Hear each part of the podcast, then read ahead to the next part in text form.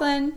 And I'm Courtney, and this is Caffeinated Crimes. Welcome back to another 2021 episode where the world is still turning, thankfully, so that's exciting. Yeah, the inauguration happened this week, and not gonna lie, I was a little nervous. Yep. I was really nervous that something was gonna happen, but it seemed like everyone stayed home or they were intercepted at some point. Yes. So, went really well. Michelle Obama looked like a motherfucking queen. Always. I mean, they all did, but I mean, Michelle Obama stole the show, in Yes. my opinion. But Agreed. yeah, so it went well. It did. We have a new president. Everything is calm as of January 23rd when we are recording this. you never People know. People are already blaming him and saying that he, in his 34 hours, tanked the economy because Yep. He's very powerful. But, you know, that's what it is, and that's going to be life for the next forever. yep, pretty So- much. Just always blame whoever is in office or who was just in office, depending on what your views are, is pretty much how Yep. it goes. So, you know, but that that did happen. That went smoothly. Um, a couple of big deaths this week. Um, Hank Aaron died yesterday, so that's super Mm-hmm. sad.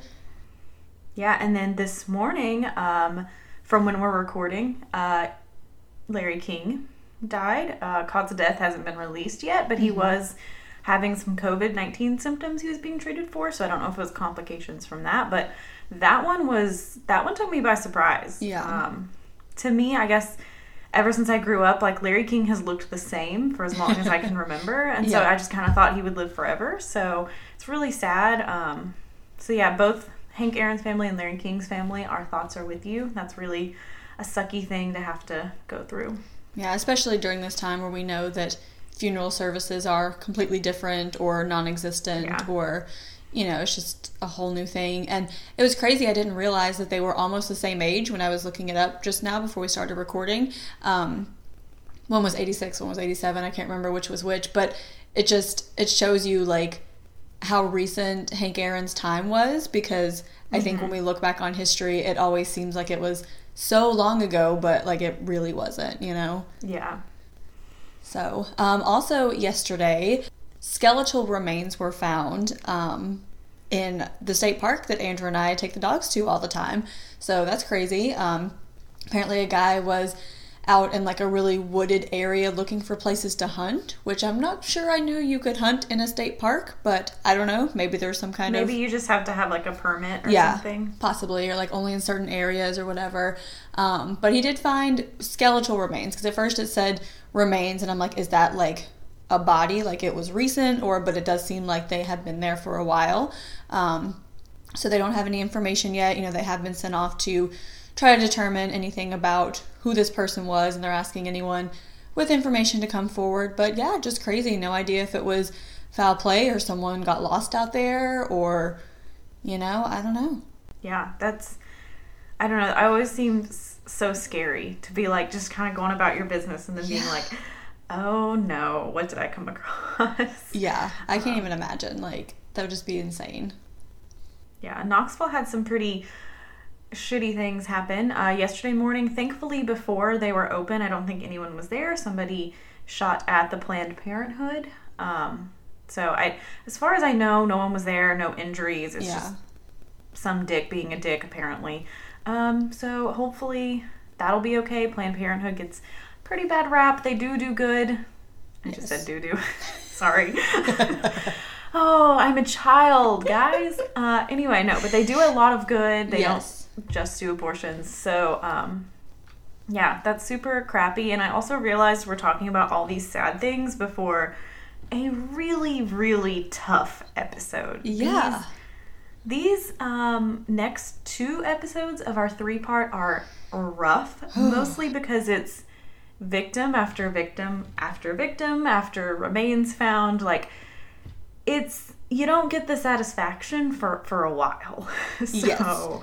But we did want to do our first three parter with this one because there are so many victims, and we did not want to leave out any information that's available about them. So, like you guys know, we do like to tell the victim stories as much as possible. Um, in this one, sometimes there's a lot of background, sometimes there's not, but we really wanted to include as much information as we could find to make sure that it is centered around them. So that's why we decided to go ahead with the full three parter instead of trimming it down to fit into two parts because their stories deserve to be told. Yeah, and especially, you know, if there was a lot of information on a victim, like I wanted to include it because Yeah. there are so many victims, as you'll see, who get this is their name, they disappeared, their bodies were found. Like, That's all we it. know. Like, you don't Yeah. really get any background. So, anything we could tell that was relevant, you know, I'm not going to deep dive too much into their mother's history, but um, if you want all that, definitely go read the Ann Rule book that we'll mention in our references. Yes. Um, it was it was a really great read. She goes into a lot of detail. We've Yeah. definitely skimmed it down, so we weren't here for like six parts. yeah, we're not turning this into a, a new series. so, yeah, no, I can't do that. no. So yeah, sorry we don't have any any uppers to start with. Hopefully our perks of the week at the end will, you know, suffice, but I guess we're just going to get into it. Um, so as you guys have seen from the title of the episode, we are doing the Green River Killer. Um, this one has been on our list from the very beginning. I think. I think he's always been on there. Um, this was my first like true crime deep dive in high school. Um, I took a forensic science class and everyone had to read a book on a serial killer. Basically, I think we drew names for one. Um, and I actually drew Ted Bundy. And there was a guy in my class that was like, I'll pay you $15 to do Ted Bundy. And I was, you know, working at the grocery store. And I'm like, that's like two and a half hours of work. Sure, you can have him. So I traded Yeah. with him and I got the Green River Killer. Um, so I did read Ann Rule's book that we read this time. So I'm going to go ahead and let Jaclyn get a little break before she has to start talking. Um, and so our references are Green River Running Red, the real story of the Green River Killer, America's Deadliest Serial Killer. It's a tongueful by Ann Rule. So we use the nswp.org website, which is the National Sex Work Project, um, and it is the Stella information. That's where we're going to get a lot of our sex work terminology from the Seattle Times, Good Old Murderpedia, uh, The Big Book of Serial Killers by Jack Rosewood and Rebecca Lo, and Croneline website. So Courtney had to read the sources because I got a little tongue tied trying to get through the Ann Rule title. So thank you for doing that, Courtney. You're Um, welcome. But yes, basically I read this book in high school, so that was my first like serial killer deep dive, and then now here we are, ten ish years later, coming back around. So It's all full circle. Whew, let's do it. So on July 15th, 1982, two young boys found the body of a young woman snagged on pilings under the Peck Bridge on Meeker Street in Kent, Washington. She had floated down the Green River and her arms and legs were entangled in a rope or some kind of similar bond. Police suspected that she had been strangled and she had been in the river for several days, but no one had come forward to identify her. She was white, about 25 years old, 5 foot 4 and around 140 pounds. She had no identification on her body, and she wore unhemmed jeans, a lace trimmed blue and white striped blouse, and white leather tennis shoes. Um, she had been choked with her own panties. So the Green River was running low in July of 1982, and much of the shore was exposed. So it wouldn't have been hard for a man or multiple men to carry her from a vehicle to the river, but it would have had to have been done at night um, because that area was fairly visible. So she had five tattoos on her body, and police believed that four of her tattoos were a local motorcycle gang mark, and it might be the likeliest lead if any of the members would admit to knowing her. So she had not drowned, but had been dead when she was placed into the river. And when a description of her tattoos were published, a tattoo artist recognized his work and came forward to identify her. Um, so he knew her as Wendy Lee Coffield, and she was only 16 years old. Um, detectives found her mother, Virginia, and she was shocked, but she also said she kind of expected it because she suspected that Wendy had been working as a sex worker and might have been attacked and killed by a client. Virginia said that she had been a good little girl when they were living in the country, but she ran into trouble when they moved to Auburn and Kent. Um, and Wendy and Virginia never had much money because Virginia struggled to support both of them after her and her husband Herb divorced. Herb. After her and her husband cilantro divorced. after her and her husband Herb divorced. So they moved frequently to different low income apartments and even sometimes lived in a tent in the summer months um, and picked blackberries to sell so that they could buy food. So Wendy dropped out of school in junior high, and by mid 1982, Virginia and Wendy were living in another rundown apartment in downtown Puyallup. After she stopped going to school, she enrolled in Kent Continuation School in the hopes that she could catch up, um, but she was just a chronic runaway, and her mom eventually did just lose control of her. And she was known to police for minor offenses and had recently taken $140 in food stamps from one of their neighbors. And one night when Wendy was around 14 or 15, she came home and she told her mom that a man had raped her while she was hitchhiking. Um, and her mom told her that that's what happens when you hitchhike. So. The 80s, folks. Um, so Wendy changed after this, and her problems grew worse, as you would expect. Um, she had been in Remann Hall, a juvenile detention center in Tacoma, and then in a foster home. And she was last seen in the foster home on July 8th. Um, when she went to visit her grandfather, she got a 24 hour pass and she never returned home. So she was listed as a runaway, but no one was actively looking for her because she did have this chaotic history and they believed that she had just taken off. So, Wendy's murder was reported in the news, but very little. Um, locals were very scared this summer, but not because of Wendy's murder, because two people in Auburn had suddenly died of cyanide poisoning after taking extra strength Excedrin. Um, so, that was like the big headline at the time, not this body that was found in the river. Um, so, as time went on, Wendy's death was just rarely talked about. So, then on August 12th, about four weeks after Wendy's body was found, Another body was found in the Green River about a quarter of a mile south of where Wendy was found. Um, it wasn't clear where her body was put into the river, but she was naked and she had been trapped in a net of tree branches and logs. And she was easier to identify because her fingerprints were in police files. So she was Deborah Lynn Bonner, and she was 22 years old and had also been working as a sex worker. Um, in the 30 days before her body was found, she had been arrested twice for offering sex for money. And the last time Deborah was seen alive was 18 days before, on July 25th. She had left the Three Bears Motel telling a friend that she hoped to catch some dates, but she never returned. So, Deborah grew up in Tacoma along with her two younger brothers. She had dropped out of school two years before graduation, and she had trouble finding jobs, but she was excited about the possibility of joining the Navy, but unfortunately, she failed the test. So, she then planned to get her GED and start a better life for herself um, but then she fell in love with a man who was happy for her to support him. Um, so the only way she found that she could do that was through sex work. Um, and at first, life with he is named Max in the book, but that is an alias. We cannot find his real name. Um, it was exciting, and he treated her like a queen, and he just really loved her. And they traveled a lot and started experimenting with heroin. Um, and then once Deborah was in this life, she found it really hard to get out. Um, she did religiously call home to check in, and she had last called a family member a few days after June 20th when her dad was recovering from an eye operation. And she sounded cheerful on the call, but they didn't know that she was actually scared at the time. So before that, she had confided in a bartender that she was being stalked by her boyfriend slash pimp.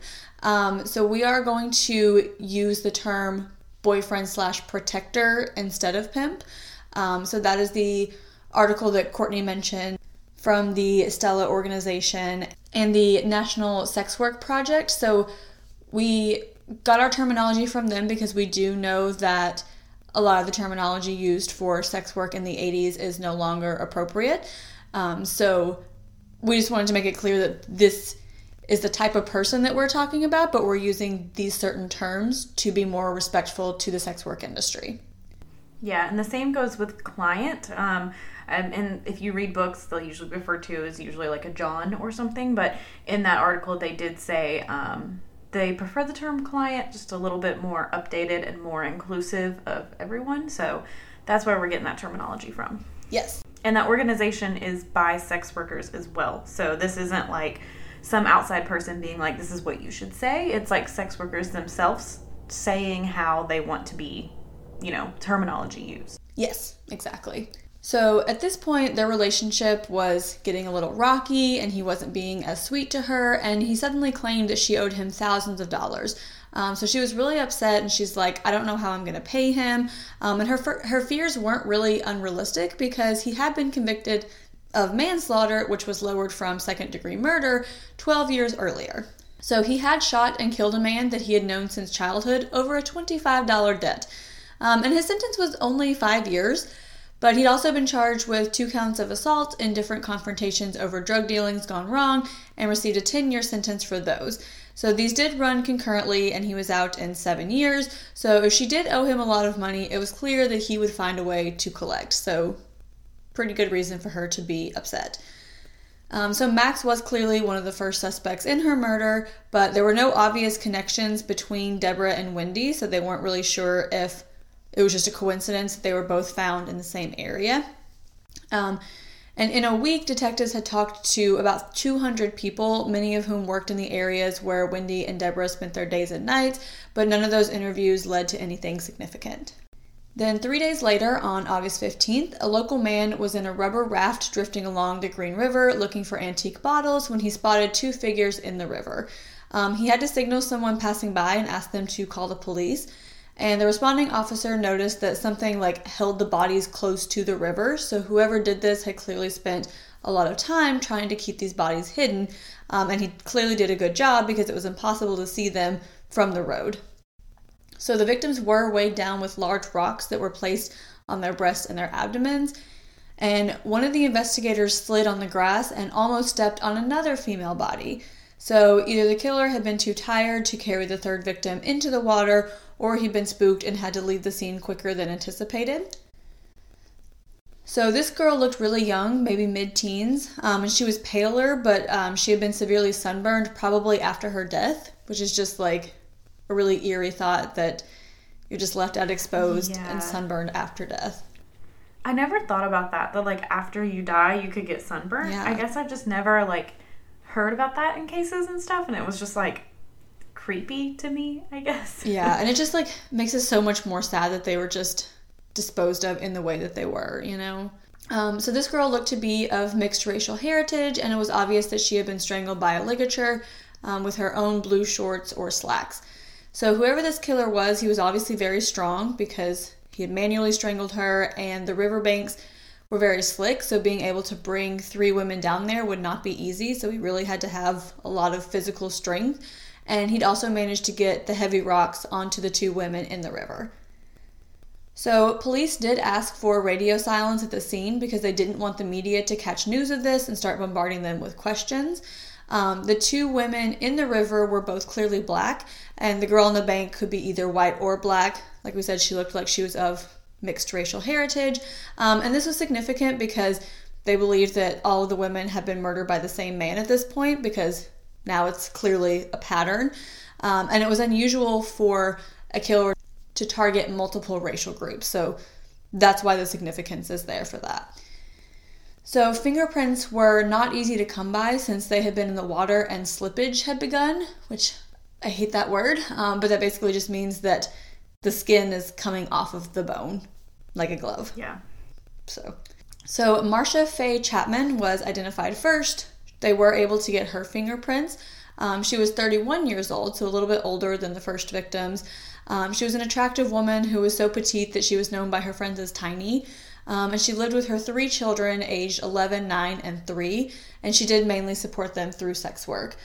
She left her apartment on April 1st, 1982, and never returned, and the other two women remained unidentified, um, and police sketches of what they possibly looked like were published in the local papers. So, one of the women in the river had been completely nude, but the other two still wore bras that had been yanked above their breasts and twisted around, um, and they all had been strangled by a ligature. So the medical examiner staff knew they were killed by strangulation, but they didn't release that information because these high profile cases would bring out compulsive confessors. So they wanted to make sure that they were holding back details that only the killer would know when they found him. So the killer had inserted triangular shaped stones into two of the women's vaginas so tightly that they had to be surgically removed. So investigators were unsure exactly why this was done. Um, maybe it was in anger because he couldn't get an erection. Maybe he just wanted to humiliate his victims. It could possibly even mean that the killer was a woman. Um, but the information about the rocks was guarded very carefully, and they didn't widely share that because, again, they wanted to make sure that they had some information that they were keeping close and not revealing at that time. Yeah. And another victim was identified. Cynthia Hinds was only 17. She was a vibrant and pretty girl who went by the name Cookie. She also worked as a sex worker. Um, she felt safe working because she had a male protector. He told the detectives he'd last seen her on August 11th, and she'd gotten into a black Jeep with a male driver, but he hadn't written down the license plate or been able to get a description of the driver. After seeing sketches in the paper, the third woman's family was finally able to identify her.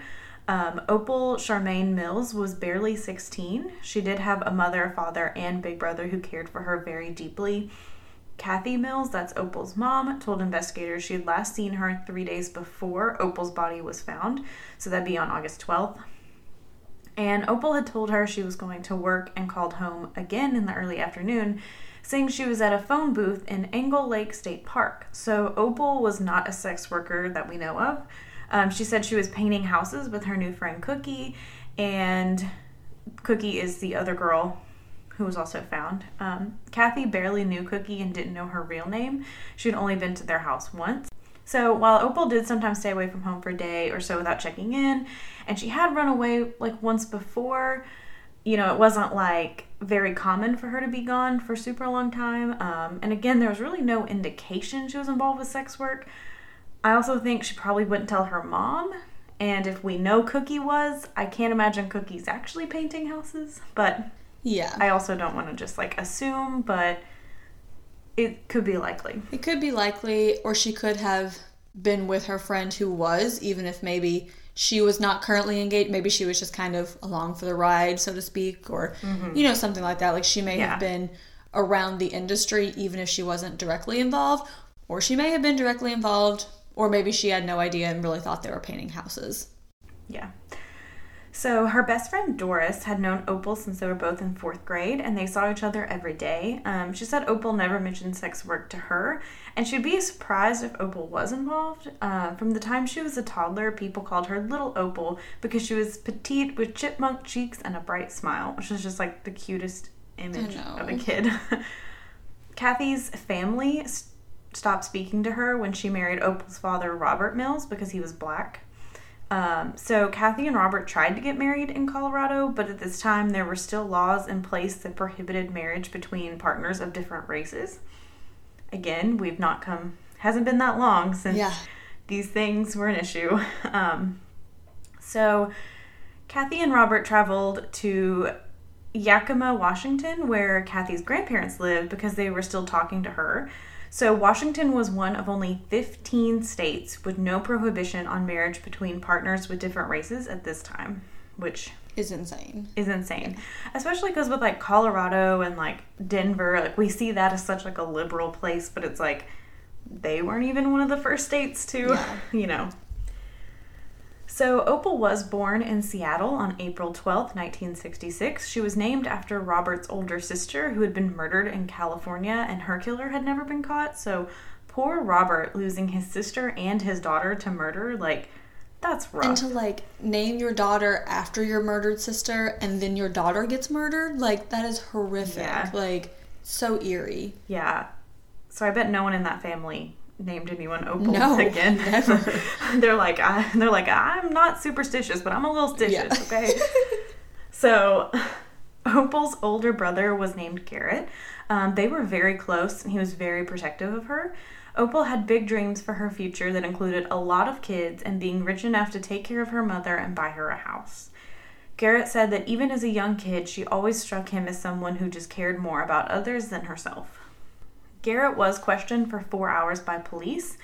Um, Robert did have quite a few drinking problems before Opal's murder, and then after her death, he just really sank into his alcoholism and died nine years later. So he did die before he knew the resolution to this case. Um, And then on August 16th, the Green River Task Force was officially organized with 25 inges- investigators from King County, the Seattle Police Department, the Tacoma Police Department, and the Kent Police Department.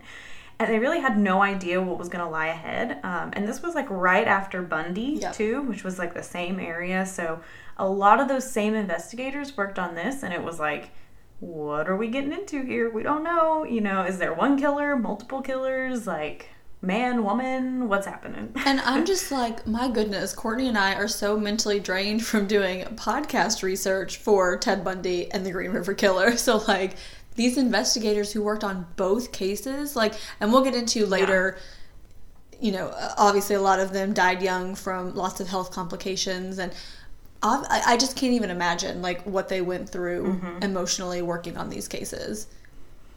Yeah, and their families too, Yeah. because you know you, it's it's a lot. Like that's that's hard. That's rough. Um, a lot going on. So, yeah, the the investigators weren't really sure. You know, killing partners wasn't impossible. That had been seen before, but they really thought it was unlikely. It's pretty unlikely two people can keep a secret. Yeah. Um, and with the discovery of these three bodies, they believed all five women were put into the river at this spot, and Wendy and Deborah's bodies had drifted downstream. And they thought possibly the killer had seen the news and like knew they had drifted, and so adjusted next time with the boulders. Mm-hmm. Even with the bodies of five young women found in a span of a few weeks, the general public were not worried because the media represented the victims as only sex workers.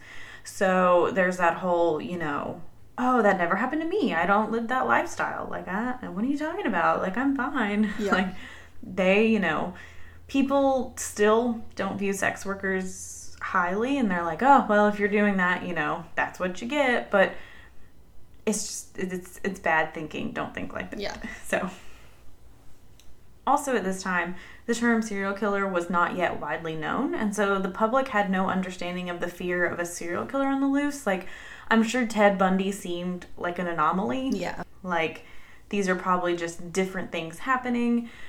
Um, the many sex workers were nervous though, and some even left the area because of this. And sex workers were encouraged to stay off the streets and only have dates with men they had met previously. And police officially began calling this murderer the Green River Killer, and any similar murders from the past year went on their list as possible victims of this serial killer. So, a suspect did emerge when 35 year old John Norris Hanks was arrested for assaulting his wife on September 9th.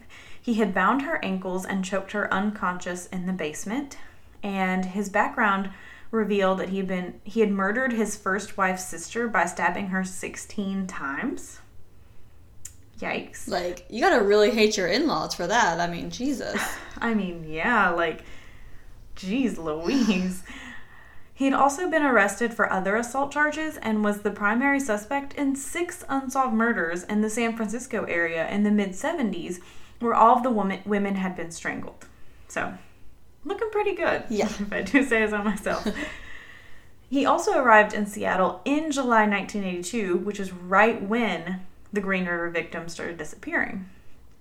However, after questioning him, he seemed to have a solid alibi, and police lost interest in him as a suspect. He was sentenced to four years in prison for assaulting his wife, which that's pretty crazy for that time, you know? Yeah. Like, four years. I mean, he did a horrible thing, I agree with it, but for the time. It seems very progressive for the time that he would get four years for assault on your wife because in that time you couldn't do anything to your wife because she was your property. So, you know, Yeah. it didn't work like that. Um, also, you know, spoiler alert, he was not the Green River Killer, or else we wouldn't have three episodes. so, you didn't think it was going to be over Yeah. that quick, did you? Yeah. And that's the end. That's all the victims. Goodbye, folks. Just We're just going to spend two more episodes talking about nonsense. We're going to talk about sunshine and roses. so, back to the depressing stuff. You guys ready? Okay. Nope. So, 18 year old Mary Bridget Meehan was last seen by her boyfriend on September 15th, leaving the Western Six Motel on the Strip. Um, I also want to say too, like Ann Rule goes a lot into location in her book. I think we just kind of briefly say it, but all of these victims were kind of picked up along this same same little strip Uh-huh. that was kind of known in Seattle as like, you know, the the red what is it, red light zone? Like Yeah. that's where you go to kind of cruise around, you know.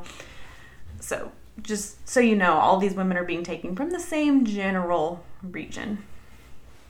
So she had planned to walk to the Lewis and Clark Theater, which was about two miles away, and she was eight months pregnant, and her boyfriend said he didn't know if she had been working on the streets or not. Mary was the youngest adopted child of an Irish Catholic couple in Bellevue, Washington. She lived in Bellevue her whole life and had a happy childhood with her close knit family. She loved animals and would constantly sneak stray animals home, despite several family members being allergic to them. and she was also very artistic. I just found that part funny because I was just like imagining this little girl like every other day, and they're like, "Where did this cat come from?" I don't know. Like you go in her room and look under the bed, and there's like five cats. Yep. so, as many people did, she did hit a rebellious streak when she entered puberty, and she'd skip school often. Um, and it was actually so often that she was failing several of her classes. So, she was 14 or 15 when she started dating a man named Jerry, that is an alias as well. Her parents did not allow her to see him, but she would sneak out at night, and they eventually told her that if she couldn't follow their rules, she couldn't wouldn't be allowed to live there anymore. So, one night when she was 15, she came home to find the door locked, and her toes had become frostbitten when she was sleeping outside, so she just moved in with Jerry. She got pregnant, but she had a miscarriage at 15, and then she got pregnant again when she was 16. And because she was a devout Catholic, she refused to get an abortion, even though Jerry wanted her to. So he also kicked her out of his apartment. So, with nowhere to go, she started sleeping on various friends' couches, and then she did end up miscarrying her second baby as well. and that just made me so sad for her because clearly this girl like just craves love so much, and Yeah. yeah, that's really hard too. Like, two miscarriages, like that close to each other, like, it's very hard. yeah, So Bridget did still keep in touch with her family and called them weekly. She was come welcome to come home if she agreed to live by their rules, but she didn't want to do that. So she eventually got a job as a maid at a hotel and then at a nursing home. And in 1981, she did move back into her parents' house and was working on her GED when she met Ray. So she soon became pregnant again, and her parents really disliked Ray. And he even beat her while she was pregnant and broke her ribs. So we have good reason not to like Ray. yeah. We all hate you, Ray. Yeah. It's horrible. Mary Bridget really wanted to keep the baby, but she finally agreed that she was in no position to take care of a newborn. And after giving birth on Christmas Day in 1981, she did give her baby a boy up for adoption. She stayed with her parents until the end of January 1982 and then decided to move back in with Ray. She became pregnant again within six weeks of moving in with Ray, and that baby was due on November 27th, 1982. And after her disappearance, Ray wouldn't admit that Mary Bridget had engaged in sex work, but others in the area confirmed that she was. So, a local cab driver, Melvin Wayne Foster, contacted police with information because he frequently drove in the area where the murder girls had disappeared. And he'd previous, previously spent nine years in prison for auto theft. Uh, Foster didn't have any concrete information and instead wanted to share his theories about the psychological state of the killer and to throw out a few ideas of other cab drivers who could be considered suspects. So big red flag. Yeah, like we know when people start like putting themselves in the investigation, little bit of a red flag. Um, police immediately placed him on their suspect list as he seemed just too invested in their investigation. And Foster claimed to have known some of the girls as he considered himself an unofficial social worker who liked to chat with young runaways. Melvin out here um, trying to do, I, I guess, uh, some unofficial social work, trying to really speak to people. so he also admitted to accepting sex acts in exchange for cab fare from some of the local sex workers, and Foster did fail a polygraph test on September 20th, 1982. Um, and sometimes he would claim he didn't know any of the murder girls, and other times he said he did. So this guy's, you know, putting himself in the investigation, fails a polygraph test. He's seeming a pretty likely suspect for the moment. yeah. Deborah Lorraine Estes was last seen on September 20th, 1982. She had just turned 15 years old. She ran away from home frequently and had gotten a prescription for birth control pills when she was only 10 by telling the staff at Planned Parenthood that she was 14. She eventually moved in with her boyfriend, who started using her to sell sex. Uh, they lived in various hotels along the strip. Earlier in September, Deborah reported the police that she had been raped by a client, and she also used her street name, Betty Jones. Police had dropped her back off at the hotel she was living at after looking at, poli- at photo lineups. And police did not know her real name and assumed she'd changed her mind about pressing charges when she never contacted them again. And at this point, her family was unsure if she was really missing or if she just moved to another area, as she tended to do that. Which we do see a lot, unfortunately, with these victims because they do live the lifestyle of sometimes they're home, sometimes they're not. They kind of bounce around, just very transient. So a lot of the families don't really know that they've been missing until they've been missing for a long time. So 17 year old Giselle Lovvorn was from San Fernando Valley, California, and had recently moved to the Seattle area with her boyfriend, who was several years older than she was. Um, she was the youngest child of an upper middle class family who started running away when she was 14 and she dropped out of school altogether in the 10th grade. Her family had recently moved to California from New Orleans, and she struggled to fit in and make friends. Um, and her family was just devastated when she dropped out of school because she had always been such a voracious reader and she had a near genius IQ. But Giselle decided to follow the Grateful Dead around and lived out of her backpack for a while. And after she decided to stay in Seattle with her boyfriend, she began working as a sex worker on the SeaTac Strip, which is that area that we mentioned before that was very common for sex work in Seattle. So on July 13th, 1982, Giselle left the apartment she shared with her boyfriend around 1 p.m. to go work on the streets, and she never returned. Her boyfriend contacted police and she was officially listed as missing on July 17th. Then on September 25th, a trail biker was riding on empty roads six miles away from the Green River when he noticed a terrible smell, and in some overgrown bushes, he found the badly decomposed body of a woman.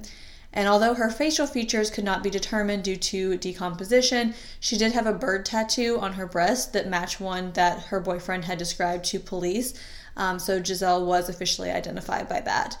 Um, and her body was found only a couple of miles from where she was last seen. The area had been nearly abandoned by the Port Authority buyout, and there was nothing there anymore, so it was really the perfect place to conceal a body. And it was also close to the SeaTac airport, where the sounds of incoming airplanes might drown out any screams. So they're like, maybe we should watch this area a little more. Mm-hmm. So Linda Jane Rule was last seen on September 26th when she left the hotel room she shared with her boyfriend Bobby between 2 and 4 p.m. I don't remember if Bobby was an alias or not. I guess it doesn't really matter, but it may be. Yeah. She had planned to walk to Kmart to shop for clothes, um, and her boyfriend said that he wasn't concerned when she didn't come home that night because he assumed that she had been arrested. So, Linda had turned to the streets at 16 when her parents divorced. She had planned to marry her 24 year old boyfriend and start a quote normal life with him. Um, and Bobby looked for her in local jails and spoke to her friends, but no one had seen her, so he did file a missing persons report. So, investigators started wondering if the killer could be a frequent flyer because the victims were all picked up near the SeaTac airport. Um, however, after checking with other major airports and not finding any similar crimes near them, they were pretty sure the killer was local because it wouldn't really make sense if he was just flying in and out of Seattle to do this, you know? Yeah. So Melvin Foster, I'm going to come back to him, um, the cab driver. So he agreed to let police search his home, and he did go public on October 5th by telling reporters that he was a suspect in the Green River killings. Um, so he was on the news almost nightly, and he appeared to just love the attention. So Foster had married for the first time at the age of 30 and was then married and divorced five times after that. And his last marriage had ended after his wife's baby from a previous relationship was taken away because of unexplained injuries. So he was then engaged to a 17 year old who said that she broke up with him after he became obsessed with a 14 year old. So he's just a really great guy. Um, yeah. So police continued to keep him under 24 7 surveillance because something's just off there. So now, Barbara Kubik-Patten was a middle aged housewife who also inserted herself into the investigation. So she claimed to be a psychic and would go in the streets to conduct interviews and attempt to investigate the murders herself. And she even contacted some of the victims' families.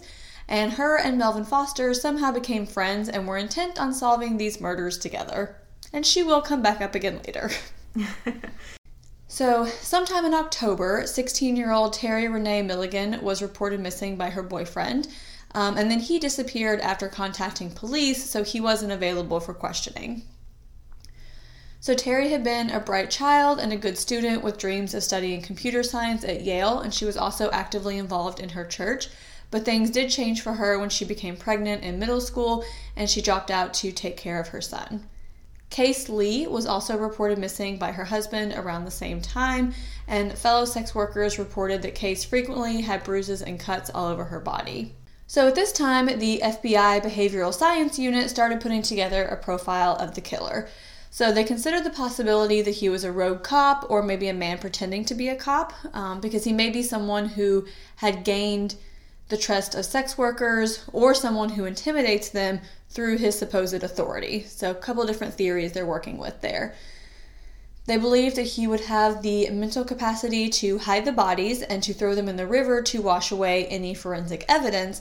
Um, and he was truly hiding them in places he hoped that they wouldn't be found instead of displaying them as other serial killers had done. Um, so he did show that he understood that they should not be found, that he would be, get mm-hmm. caught. Um, they think that he felt no remorse and that he believed he was doing humanity a service by getting rid of sex workers. They said he likely worked, lived, hunted, or fished near the Green River and was familiar with it. Um, they believed that he would have had a previous criminal or psychological history and that he was raised by a single parent who would have been strict, bordering on abusive. They speculated that he would be attracted to women, but that he was really bitter because he had been burned by them before and would likely be angry at the type of woman who chose to sell herself for sex. He would work a job that required physical strength more than mental strength and would be in good physical condition. And they guessed that he would be white, mid 20s to early 30s, but they weren't very confident about the age. And it was also unusual, like we mentioned, that a serial killer would kill women of multiple races um, because at that time and even now, they usually killed within their own race. 23 year old Denise Darcel Bush was from Portland but traveled to Seattle to work some because the pay was better there. And she was working in Seattle in the fall of 1982 and was last seen on the Pacific Highway South heading to the convenience store to buy cigarettes on October 8th. In the past, she had suffered from epileptic seizures, but they were controlled with medication, so friends were unsure if she had had a medical episode somewhere or if something else had happened to her. 18 year old Shawnda Leea Summers went missing on October 7th or 8th from the same intersection that Denise went missing from, um, and the date was fuzzy because no one reported her missing for almost a month. And as we mentioned in the beginning, unfortunately, a lot of these victims we only have one or two lines about, which is really sad. Mm-hmm. Shirley Marie Sherrill, who was 19 years old, also went missing around this time. Um, she sometimes worked in Portland as well, but Seattle was her home city. Um, and Seattle was where one of her close friends and coworkers saw her just before she disappeared on October 18th. Um, they had had lunch before they set out for work, and she was last seen in Chinatown talking to two men in a car, but her friend left before she saw if Shirley got in with them, and then they never saw her again. Then in November, a woman who was given the name Penny Bristow, so we don't really know what her name is, um, had been working at a minimum wage job, and when her shift ended, it was dark and it looked like it was going to rain on her walk back to the apartment. So she was newly pregnant and wasn't feeling well, so she decided to try and hitchhike since a cab would cost close to half of what she had made that day. So a man in a pickup truck stopped to pick her up and was clearly looking for a sex worker. Um, she said that she tried to avoid that lifestyle, but he offered her $20 for oral sex, and so she agreed because she did need the money. Um, and she asked him if he was the Green River Killer, and he said that he wasn't.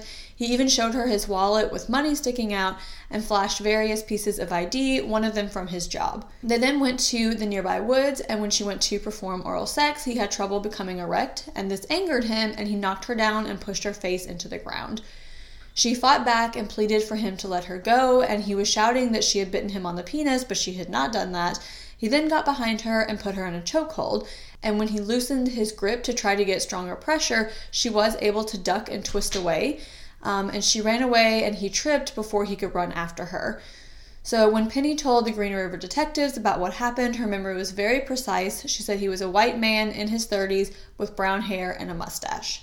So in King County, 20 year old Becky Marrero had been gone since December 2nd. Um, she was a good friend of Deborah Estes, who we mentioned earlier. Becky had a one year old baby that she would leave with her mother frequently. And on the day that she left, she told her mom, I'm going to be gone for a long time, and where I'm going, I can't take a baby.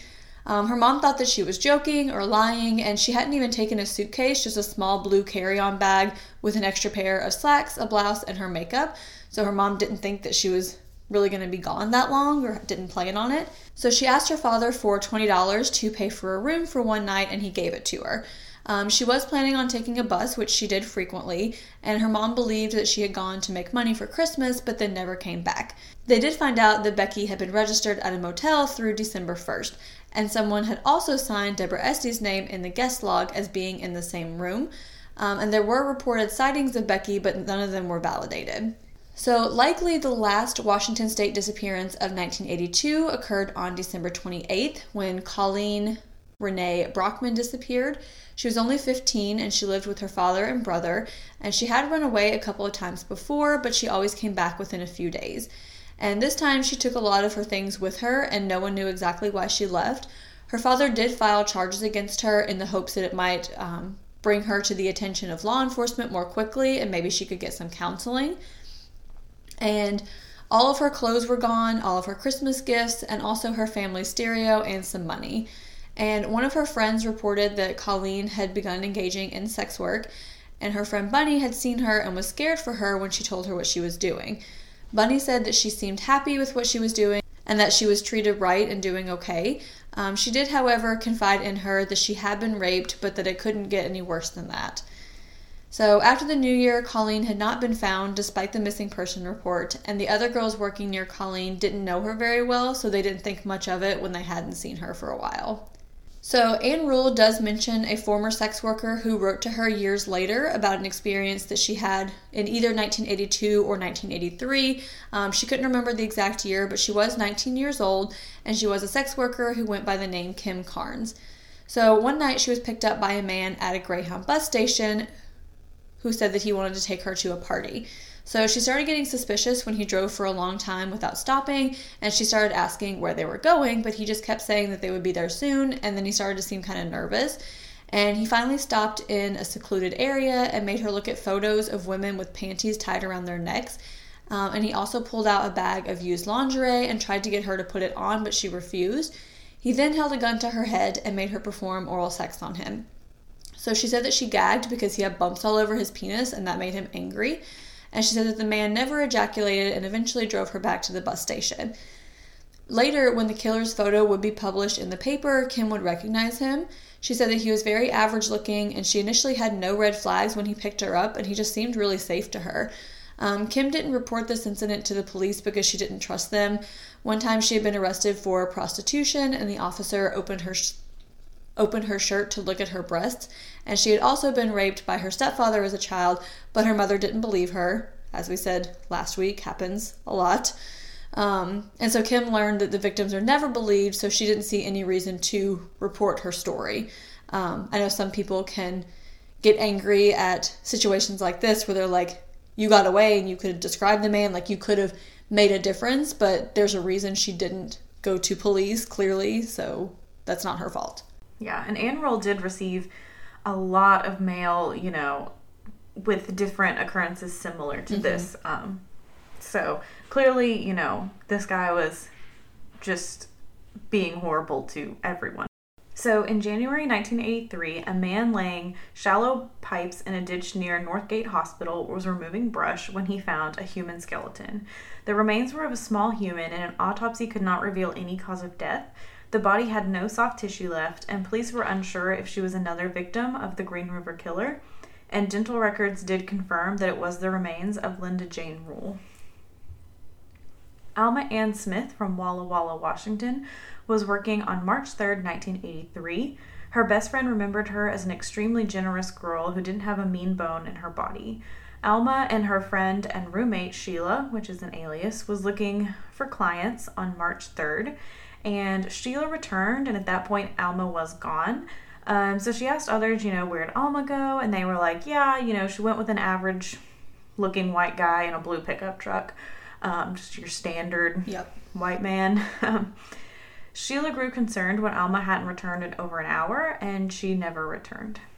Dolores Smith was tall and slender with a lovely smile. At 17 years old, she didn't have many social connections, but was known to wait for clients in a certain area. By March 8th, she was no longer waiting in the same place, but her friends thought possibly she just found a better location. 17 year old Sandra K. Gabbert was last seen strolling the strip on April 17th in what appeared to be one of the more dangerous areas. She'd been a star on the girls' basketball team, but she dropped out of school because she was bored and was living with her teenage boyfriend. They could barely afford the hotel room and fast food, and her mother knew she'd turned to sex work to make ends meet. Her mother was worried, especially with the recent disappearances, that she was going to get killed. But Sandra said, Oh, mom, I'm not going to get killed. Her mother didn't push too much because she didn't want to push her away. Um, so she was like, You know, if I keep pushing this, she's going to stop talking to me. I'm just going to let it go. And the last time her mother saw her, they were at a Mexican restaurant, and Sandra was talking about traveling to San Francisco and Hollywood. Her mother said she put her arms around her and asked her to be careful and told her she loved her. Four days after this, Sandra was gone. Kimi-Kai Pitzer got into an old green pickup truck in downtown Seattle a few hours after Sandra went missing. Investigators wondered if it was possible for the same person to take both girls. Kimi-Kai and Sandra look somewhat alike. They were both young for their age. Um, they had dark hair and bangs. But Sandra had been alone just before she disappeared. Um, she had just been walking with her boyfriend a few minutes before, but she was alone at the time she um, disappeared. And Kimi-Kai was walking with her boyfriend protector when she signaled a man in a truck to turn the corner so she could get into his vehicle without being seen. Kimi-Kai had tried working in Portland, but a lot of girls said she was very innocent and naive, and so she went to Seattle with her boyfriend. Kimi-Kai's boyfriend described the vehicle as an older green pickup truck with a camper on the back and primer paint on the passenger door. He thought it was possibly either a Ford or a Dodge, and the tar- car description was printed in the newspapers, but investigators weren't hopeful because I mean, there's a lot of older trucks that probably Yeah. fit this exact description, so they couldn't imagine like many leads would come from it. Especially like a pickup truck with a camper in Seattle. It's like, okay. Yeah. so Kimi-Kai's mother described her as a petite girl who loved unicorns and anything purple. Once she hit puberty, she did have a bit of a defiant streak. Um, she ended up falling in love with a boy and moving out to be with him in February 1983. She still called home every week and was very adventurous and wasn't afraid of anything. Sometime in the third week of April, Gail Lynn Mathews, who was 24, registered at a motel. She was living with a 30 year old man from Texas named Kurt, who she'd met in 1982. Gail had lost her apartment in February of 1983, and she'd just been living for a week or two with different friends, just kind of couch surfing. While Gail was older than most of the victims, she had a similar lifestyle. She'd been married but was either divorced or separated by 1983, and neither Gail nor Kurt had much money or any permanent jobs. Um, they drifted, and he would gamble a lot for money. And now and then, Gail would contribute money, and Kurt would never ask where she got it from, and she would never tell. It was just kind of one of those just don't ask, I have money. Yeah. On the last night Kurt saw Gail, things were normal for them. They had stayed in a motel for a few days, but they had no more money. On the night of April 22nd, they were in a tavern a few blocks north of their hotel. They shared a few beers while, while Kurt played Pac Man, and then Kurt decided he was going to go to a different tavern to try and win some money. Gail told him she would try to find a different way to keep their motel room for another night or two. So Kurt left and saw a blue or green Ford pickup passing, and the truck had many primer circles on it, like it was being prepared to be painted. And then Kurt was just startled because he saw Gail in the passenger seat next to a man with light hair who appeared to be in his early 30s. He was wearing a plaid shirt. So Kurt waved, but Gail didn't respond. Um, he said she just seemed dazed. And Kurt watched the truck disappear and he just felt and sensed that Gail was in danger. And he just, but he was like, I'm overreacting. You know, I just need, I'm probably making something out of nothing. Like, I'm sure she's fine. But Gail never returned to the motel that night. Kurt called 911 to report her missing, and he said he was told he couldn't make an official missing persons report because he was not related to her. Which, what? Yeah. so Kurt waited for Gail to come back or leave a message, but there was nothing. He looked for her in places they'd gone together. Um, he didn't believe that she would just leave, but he did eventually move on. He was later interviewed and even hypnotized, but he could not remember anything except the frozen look on Gail's face. Eight days after Kurt last saw Gail, on April 30th, the same intersection was the scene of an apparent abduction. Mary Malvar was 18 and the cherished daughter of a large family. She was on the highway with her boyfriend, who was vetting the cars and telling her which cars were safe to get in and making sure she came back safely in a reasonable time. A dark truck pulled up that had a light spot on the passenger door, likely a coat of primer paint. Marie spoke to the driver, nodded, and then got in. Her boyfriend followed as he usually did, and it appeared Marie was upset. He couldn't hear what she was saying, but it looked like she wanted to get out of the truck. So her boyfriend did get stuck at a red light when he was trying to follow the truck, and the truck did not have tail lights. So he ended up losing him, so he went back to the parking lot to wait for the man to bring Marie back, but he never did. Because Marie was engaged in sex work, her boyfriend was pretty hesitant to go to the police, um, and he was also nervous about telling her father. But when four days went by without hearing from her, he went to the police and reported her missing, but he didn't tell the whole truth. Um, he didn't say, you know, why, what they were doing on that highway, why she got in the truck, none of that. Um, if he had, investigators definitely would have reacted differently because we now have all this knowledge of the Green River Killer. Um, but more so, without telling any of the details, police suspected her boyfriend had harmed her or Marie had just left him. So Marie's father, Jose, was very concerned because she did not stay ho- away from home for long and she called frequently. So he tried to retrace the route the man took to try and find her. On May 3rd, they found an almost hidden residential street, a cul de sac.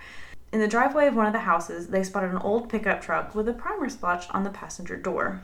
So they called the police, and detectives came to the house and talked to the man inside. The detective said the man said there was no woman in there and there hadn't been a woman in there. And the man seemed straightforward, not nervous, so there's no probable cause. We'll just leave. Yep. Which I find a little weird, especially if you keep getting reports of this truck, that you wouldn't be like, you know, like, oh, there's no woman in here. Okay, cool. Bye. I get there's no probable cause, but And like we said, like because that truck is such a common truck in the area, it's like what judge is going to say like, okay, this is reason enough and you know. Yeah. And also I don't know at this time what details the police knew about like following him because mm-hmm. the boyfriend had been very vague about what he told them, so they may not have had all the information that we have now, maybe, you know? Yeah. So on May 8th, 1983, King County detectives were quietly investigating the discovery of a woman's body in a location some distance from the Green River and the Strip. The circumstances were so bizarrely ritualistic that they had first thought it had to be a different killer entirely.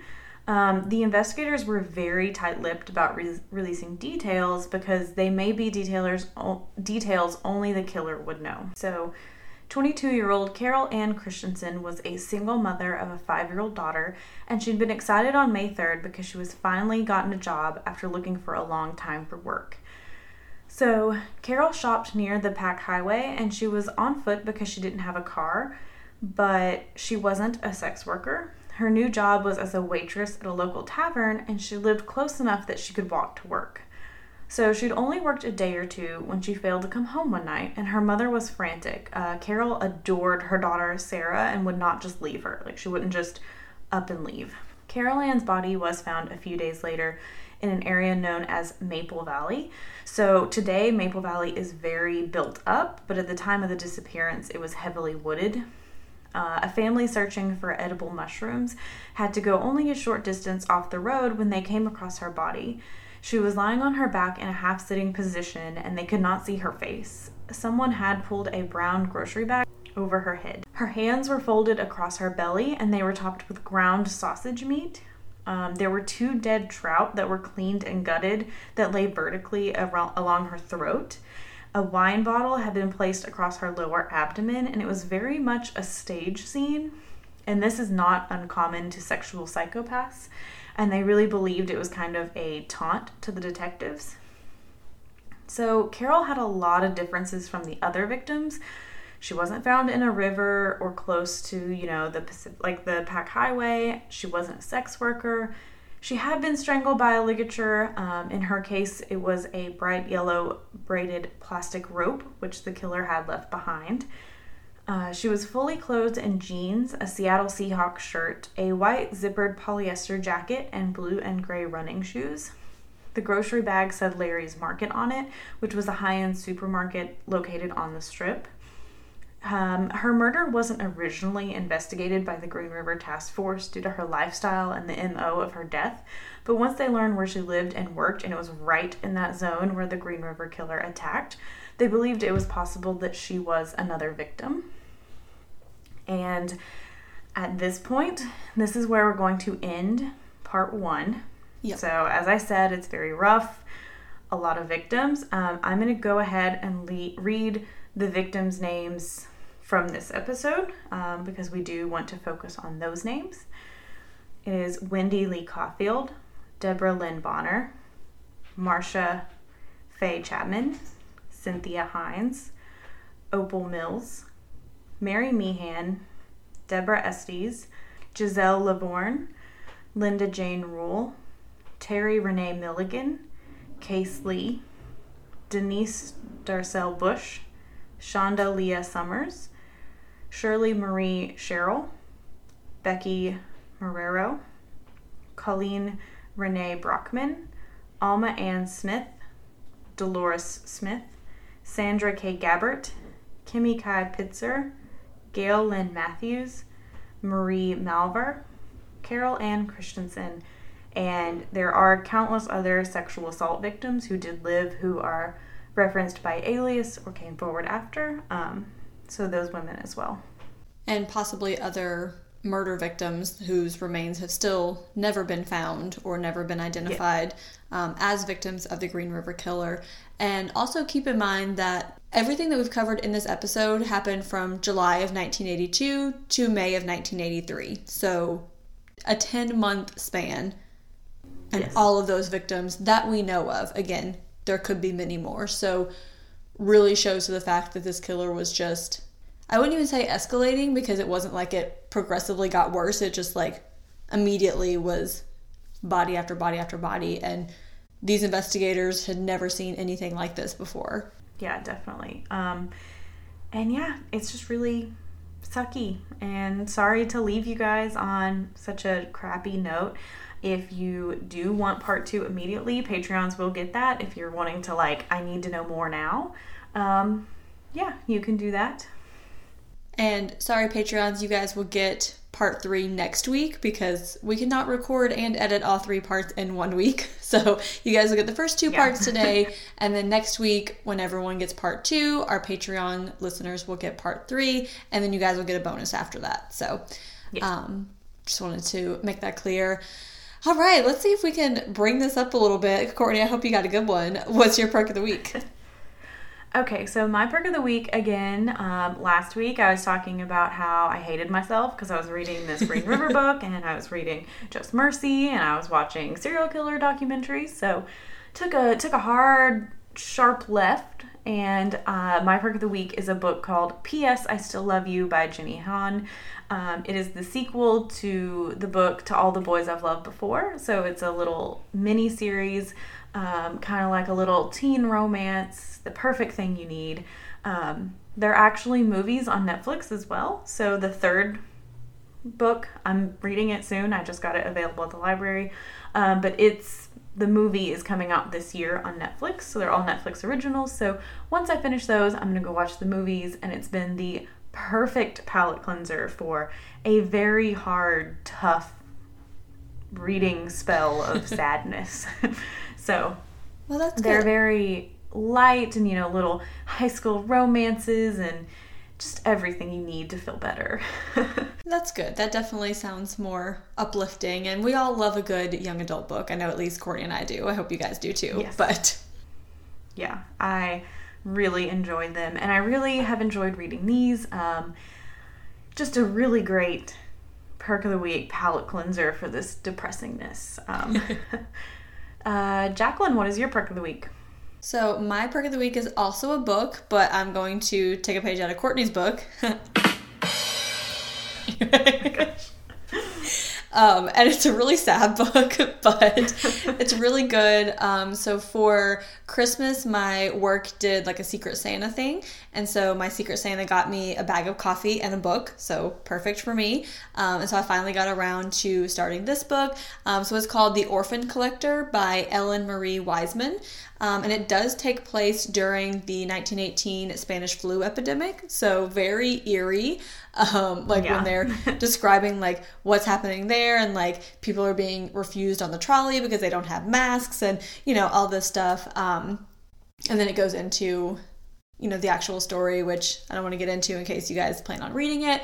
Um, but it's like super good, and while it is sad, at least it's somewhat fiction. I mean, I'm sure the events actually happened, but you know, it's not as gut wrenching as the Green River Killer book. So yeah. Um, but it's it's been a very like it's a really really good read. You know, like I love a good light fluffy book, but this one is just very like it's intense, but you get like sucked into it, and it's just written mm-hmm. really well, and I just really enjoy it. So even though it's sad, and then my next book is definitely going to have to be something light and fluffy to bring this back up, um, but it's a really really good book, and I also always appreciate like little gifts that people are like, oh, like I saw this and I thought you would like it. And I'm like, I did, thank you, you know? yeah. So, that is my perk of the week. Um, if you guys want to tell us what books you're reading, you can find us on Instagram at Caffeinated Crimes Pod. You can find us on Twitter at Caff Crimes Pod. That's C A F F Crimes Pod. We are on Facebook at Caffeinated Crimes Podcast, or you can just send us a good old fashioned email at caffeinatedcrimespod at gmail. Um, as Courtney mentioned, if you guys want part two right now, along with other bonus episodes, Q&As, gifts, all kinds of fun stuff happening, you can go to patreon.com slash caffeinated crimes and see what we have going on over there.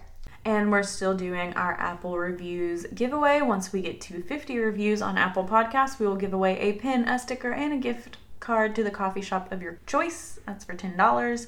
And yeah, so we're doing that. Once we get to 50, we'll draw someone. Just make sure you put your name or send us a message, some identifying information so that we can like actually get it to you. Um, but in the meantime, go have a cup of coffee. And don't commit a crime.